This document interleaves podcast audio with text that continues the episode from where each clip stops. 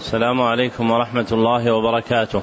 الحمد لله الذي أنزل القرآن آيات بينات وفسره رسوله بالأحاديث الشريفات وأشهد أن لا إله إلا الله وحده لا شريك له وأشهد أن محمدا عبده ورسوله اللهم صل على محمد وعلى آل محمد كما صليت على إبراهيم وعلى آل إبراهيم إنك حميد مجيد اللهم بارك على محمد وعلى آل محمد كما باركت على إبراهيم وعلى آل إبراهيم إنك حميد مجيد. أما بعد فهذا المجلس السابع عشر في شرح الكتاب الأول من برنامج التفسير النبوي للقرآن وهو كتاب الأربعين المدنية في تفسير القرآن بالسنة النبوية لمصنفه صالح بن عبد الله بن حمد العصيمي. وقد انتهى بنا بيان معانيه والكشف عن مغانيه إلى قوله الحديث السادس والثلاثون. نعم. صلى الله عليكم. الحمد لله وصلى الله وسلم على نبينا محمد وعلى آله وصحبه أجمعين. اللهم اغفر لنا ولشيخنا ولوالديه ولمشايخه وللمسلمين.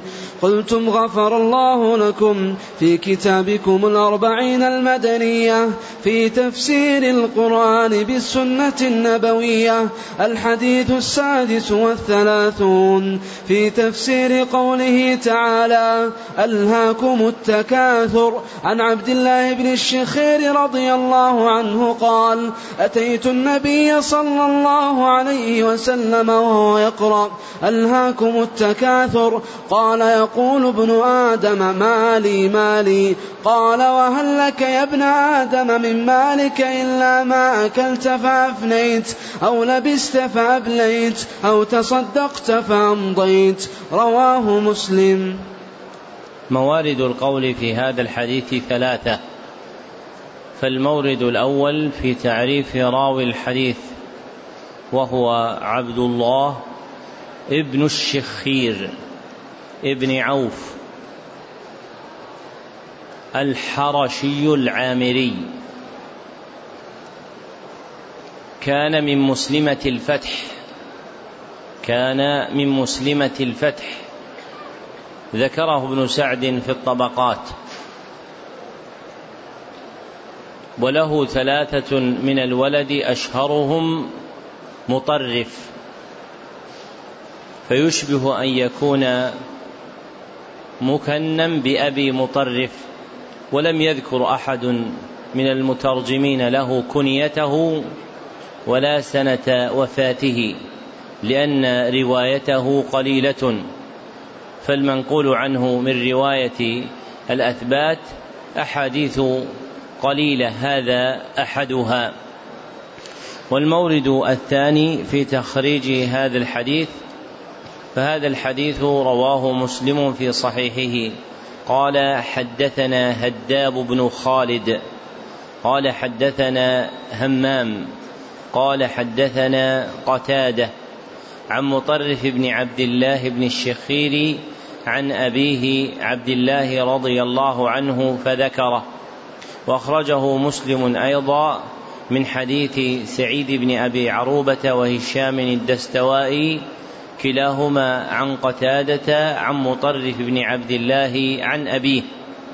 وأما المورد الثالث فهو بيان ما يتعلق منه بتفسير الآية وهي قوله تعالى ألهاكم التكاثر. ففيه أن النبي صلى الله عليه وسلم لما قرأ هذه الآية قال يقول ابن آدم مالي مالي. فذكر فردا من الأفراد التي يقع بها التكاثر فإن التكاثر تفاعل من الكثرة والمقصود من ذلك التفاعل هو المفاخرة بينهم فكانوا يتفاخرون بما يعظمونه من الأولاد والأموال فيفخر بعضهم على بعض بما يكون له منها وما يحوزه إلى رحله من حطامها. فقال الله عز وجل ألهاكم التكاثر وحذف المتكاثر به ليفيد العموم. فإن الأفراد المتكاثر بها أجناس متعددة جماعها الشهوات التي تميل إليها النفوس. وأفرادها لا تنقضي ورؤوسها هي المذكورة في قول الله تعالى حبب للناس زين للناس حب الشهوات من النساء والبنين والقناطير المقنطرة من الذهب والفضة والخيل المسومة والأنعام والحرث. فهذه رؤوس ما كانت العرب تفتخر بجمعه وتتكاثر بعده. فيكون النبي صلى الله عليه وسلم في قوله مالي مالي ذكر أفرادا من تلك الأفراد التي يقع بها التكاثر مما ذكره الله سبحانه وتعالى في قوله ألهاكم التكاثر أي أشغلكم التكاثر بما تميلون إليه. وتتكثرون بعده عما خلقتم لأجله وهو عبادة الله سبحانه وتعالى. نعم. الله عليكم. الحديث السابع والثلاثون في تفسير قوله تعالى ثم لتسألن يومئذ عن النعيم. عن أبي هريرة الدوسي رضي الله عنه قال قال رسول الله صلى الله عليه وسلم إن أول ما يسأل عنه يوم القيامة يعني العبد من النعيم أن يقال له ألم نصح لك جسمك ونرويك من الماء البارد. رواه الترمذي وقال حديث غريب. موارد القول في هذا الحديث ثلاثة. فالمورد الأول في تعريف راوي الحديث وتقدم أنه من نعم. أحسن أنه عبد الرحمن ابن صخر ابن عبد ذي الشرى الدوسي اختلف في اسمه على وجوه كثيرة أنهاها ابن حجر تحقيقا في الإصابة إلى عشرين قولا. وذكر النووي في تهذيب الأسماء واللغات أنه اختلف فيه على ثلاثين قولا وذكر القطب الحلبي أنه اختلف فيه على أربعين قولا. لكن هذين القولين الأخيرين إنما وقع على وجه التنويع بين المنقول في اسمه واسم أبيه من جهة الاحتمال العقلي دون الواقع النقلي فإن الواقع النقلي ينتهي في الأشبه إلى عشرين أو إلى تسعة عشر قولا كما استظهره الحافظ ابن حجر في كتاب الإصابة. وأشهرها عند المحدثين أنه عبد الرحمن ابن صخر وأن جده هو عبد ذي الشرى وذو الشرى صنم من أصنام دوس. يكنى أبا هريرة واشتهر بكنيته وتوفي بالمدينة سنة سبع وخمسين على الأصح. وله من العمر ثمان وسبعون سنة. سألني سائل فقال إن عائشة توفيت سنة كم؟ ثمان وخمسين. وفي ترجمتها أن أبا هريرة صلى عليها فكيف يكون كذلك؟ فالجواب أن يقال له ما كان كثير من أهل العلم يردده عند ذكر قول أثبت العرش ثم انقش. فالدعوة التي فيها أن أبا هريرة صلى على عائشة إنما هي خبر عن الواقد ولا يصح. وقد زيفه الحافظ الذهبي في ترجمة أبي هريرة من سير أعلام النبلاء. فخبر الواقد لا يصح وإنما الثابت هو المعروف عن أقربائها كهشام بن عروة أنها ماتت في هذا التاريخ سنة ثمان وخمسين في رمضان وأن أبا هريرة مات قبل ذلك سنة سبع وخمسين للهجرة. وأما المورد الثاني وهو ما يتعلق بتخريج الحديث فهذا الحديث أخرجه الترمذي في جامعه.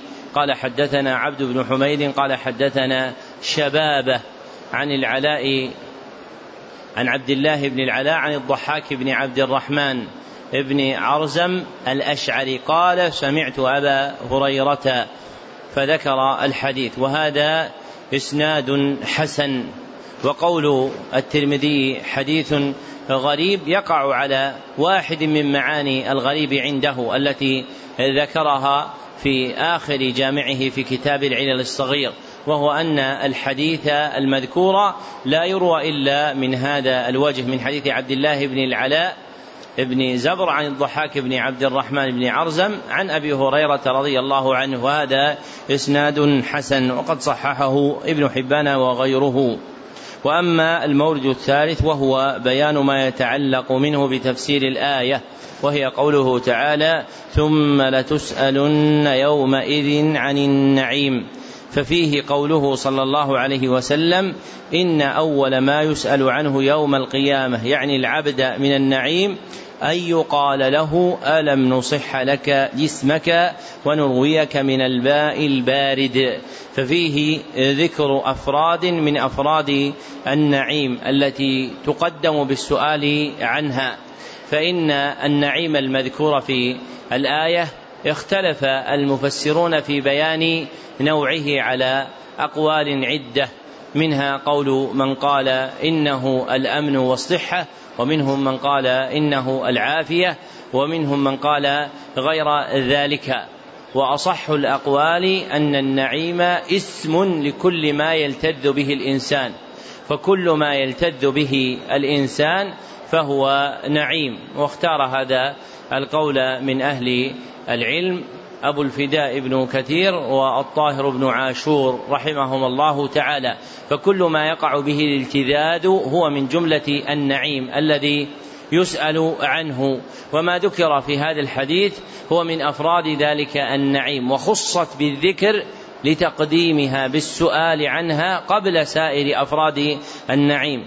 ففيه قوله إن أول ما يسأل عنه يوم القيامة يعني العبد من النعيم أن يقال له ألم نصح لك جسمك ونرويك من الماء البارد؟ فأول ما يسأل عنه العبد من النعيم الصحة التي تكون في بدنه وما يشربه سائغا من الماء البارد. ووراء ذلك أفراد أخرى لكن ذكر هذان الفردان للتنبيه إلى جلالة قدرهما وعلو شأنهما في الالتذاذ بهما فإن صحة الإنسان في بدنه نعمة ظاهرة ولذة وافرة وكذلك شربه الماء البارد ولا سيما في أيام الحر القائض نعمة عظيمة يكبر التذاذ الإنسان بها فإنه يجد من الأنس عند استساغته الماء في جوفه شيئا لا يوصف ولو قيل لكثير من الخلق ما أطيب المشروبات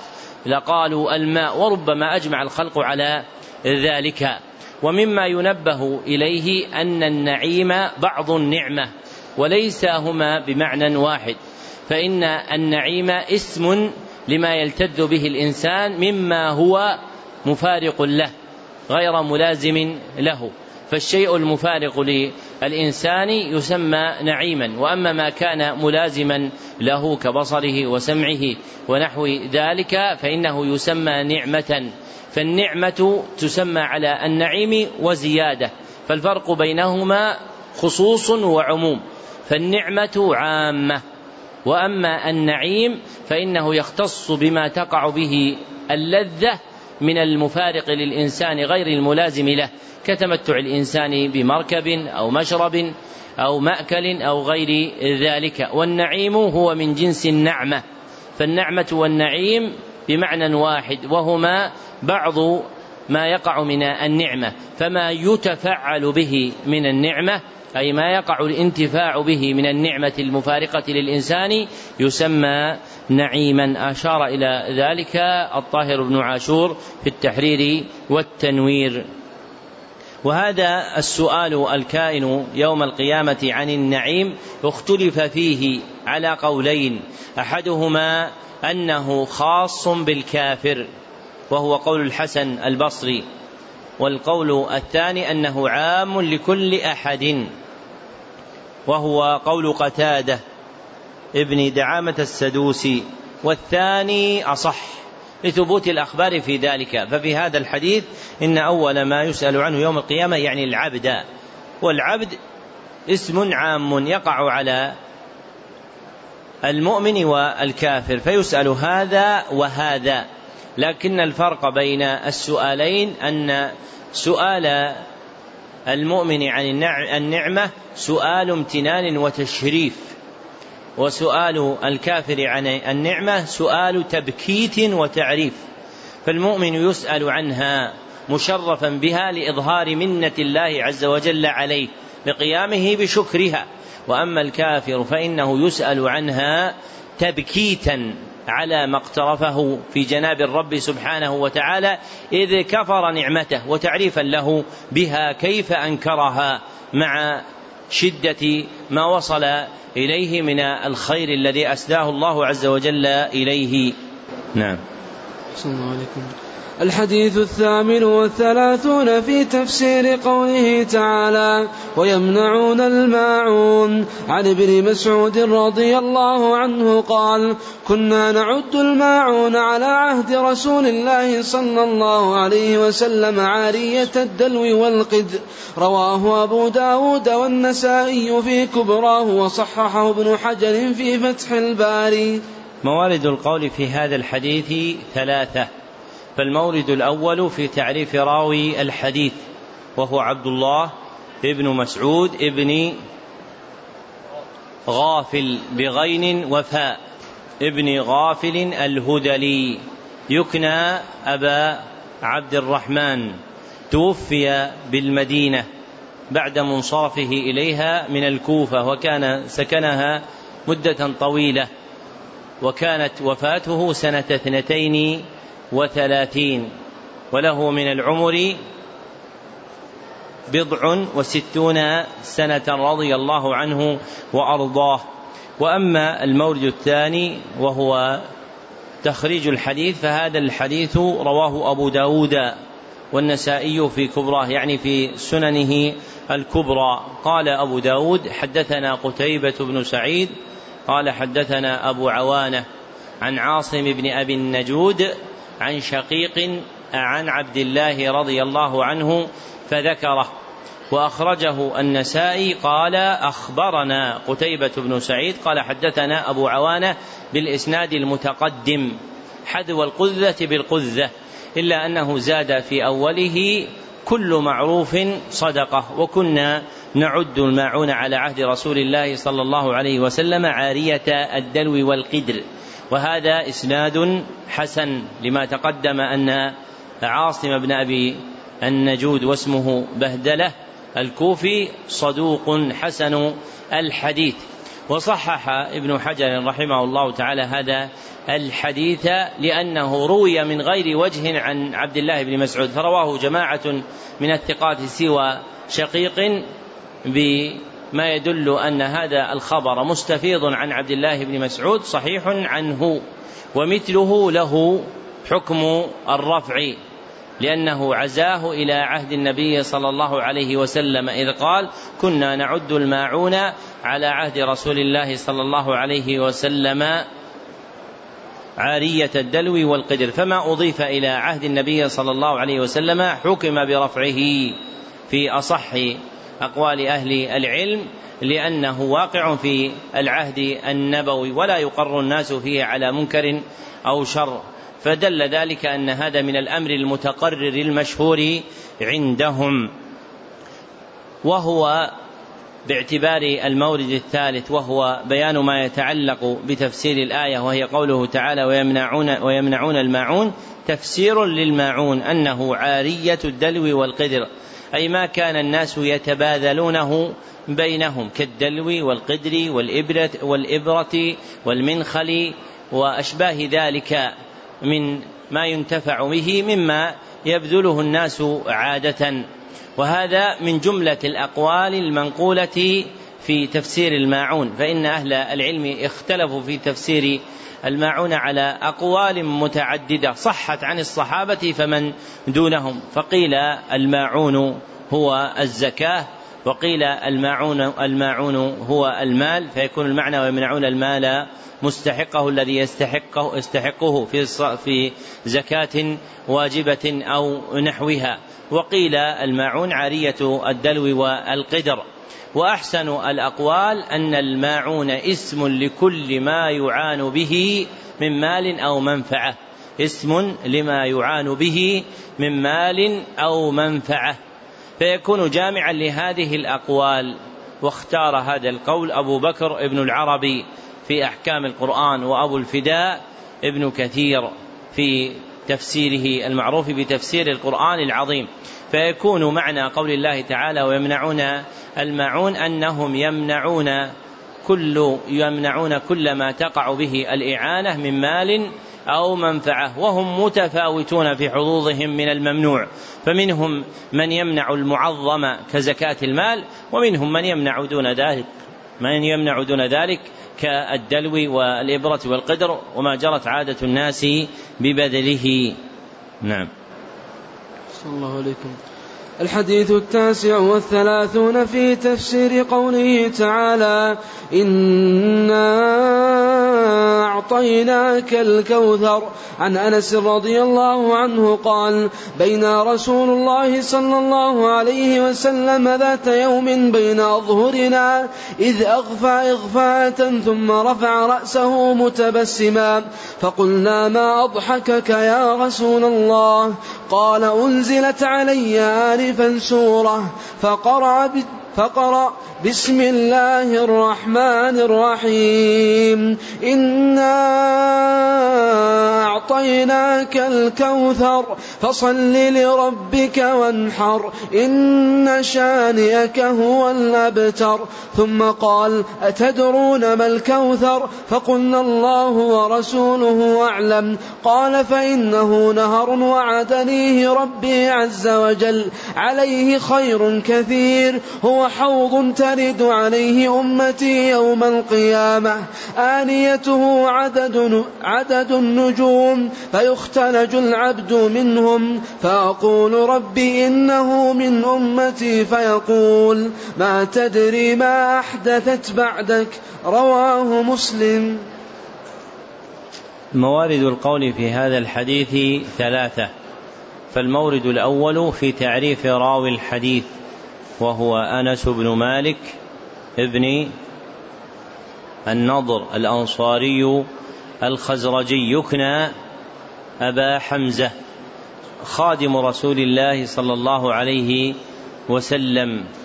توفي سنة ثلاث وتسعين وقد جاوز المئة فقيل مات وهو ابن مئة وثلاث وثلاث سنوات وقيل قد بلغ مئة وعشر سنوات وقيل مئة وعشرين سنة وتقدم ذكر ذلك. وأما المورد الثاني وهو في تخريج الحديث فهذا الحديث من أفراد مسلم في صحيحه إذ لم يخرجه البخاري فأخرجه مسلم في صحيحه قال حدثنا علي بن حجر السعدي قال حدثنا علي بن مسهر قال أخبرنا المختار بن فلفل عن أنس رضي الله عنه حاء وحدثنا أبو بكر بن أبي أبو بكر بن أبي شيبة واللفظ له. قال حدثنا علي بن مسهر عن المختار بن فلفل عن أنس رضي الله عنه فذكر الحديث بهذا اللفظ. وأما المورد الثالث وهو بيان ما يتعلق منه بتفسير الآية وهي قوله تعالى انا اعطيناك الكوثر. ففي الحديث المذكور قوله صلى الله عليه وسلم أتدرون ما الكوثر؟ فقلنا الله ورسوله أعلم. قال فإنه نهر وعدنيه ربي عز وجل عليه خير كثير هو حوض ترد عليه أمتي الحديث. ففسر النبي صلى الله عليه وسلم الكوثر بأنه نهر أعطيه النبي صلى الله عليه وسلم في الجنة.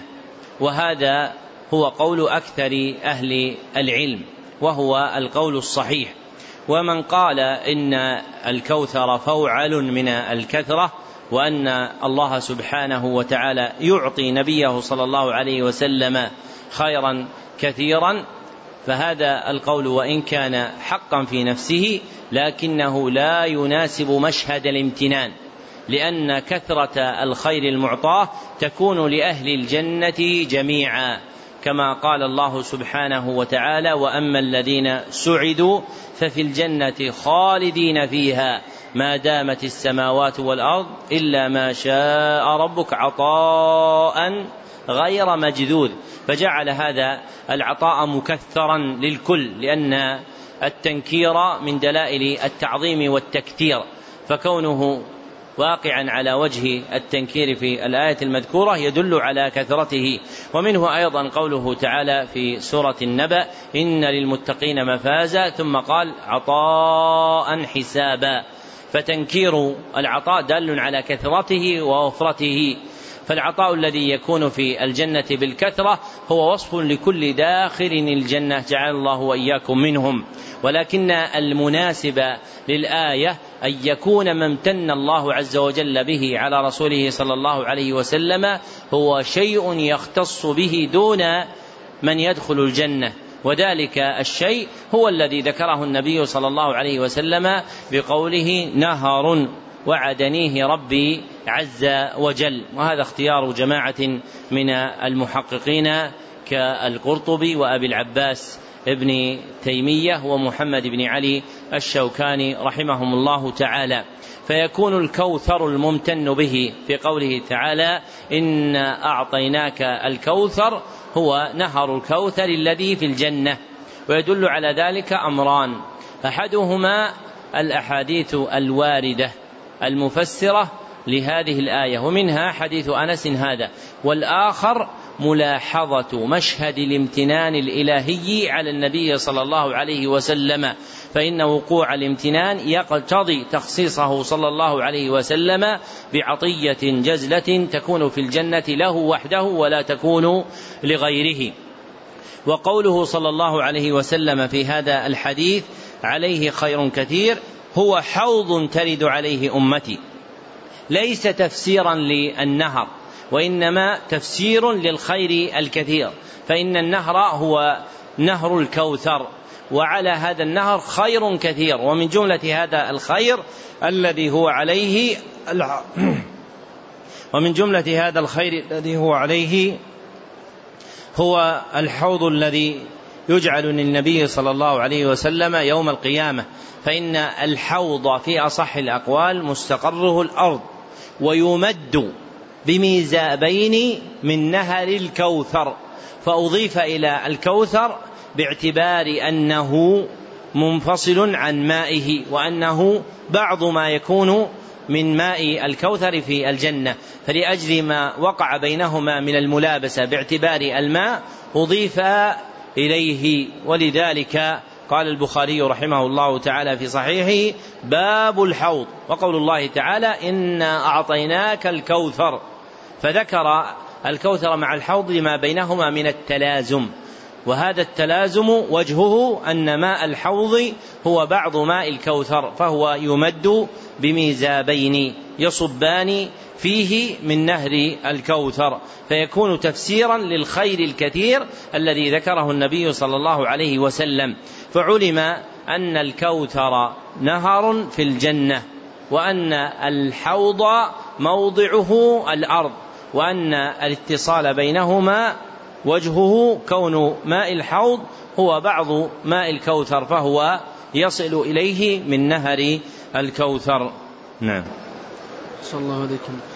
الحديث الأربعون في تفسير قوله تعالى ومن شر غاسق إذا وقب عن عائشة رضي الله عنها أن النبي صلى الله عليه وسلم نظر إلى القمر فقال يا عائشة استعيذي بالله من شر هذا فإن هذا هو الغاسق إذا وقب رواه الترمذي وقال حديث حسن صحيح.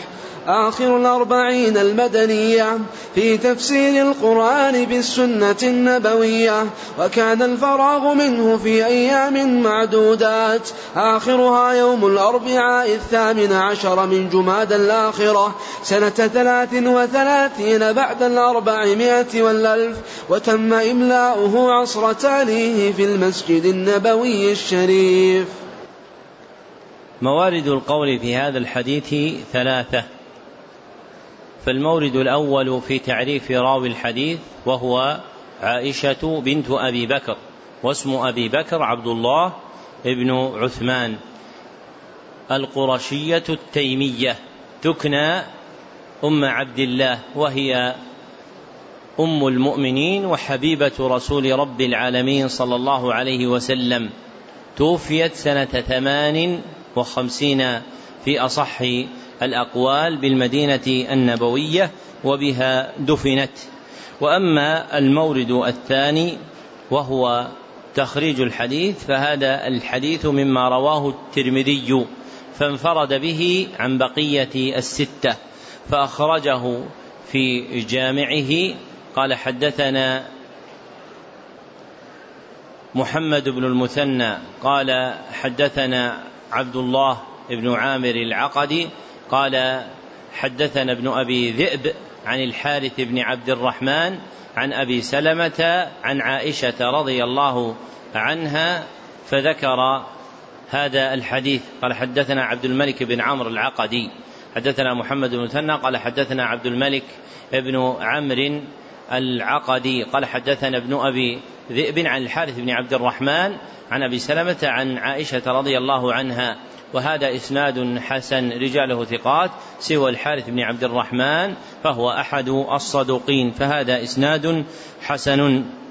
وأما المورد الثالث وهو بيان ما يتعلق منه بتفسير الآية وهي قوله تعالى ومن شر غاسق إذا وقب ففيه أن النبي صلى الله عليه وسلم نظر إلى القمر فقال يا عائشة استعيذي بالله من شر هذا فإن هذا هو الغاسق الذي فإن هذا هو الغاسق إذا وقب.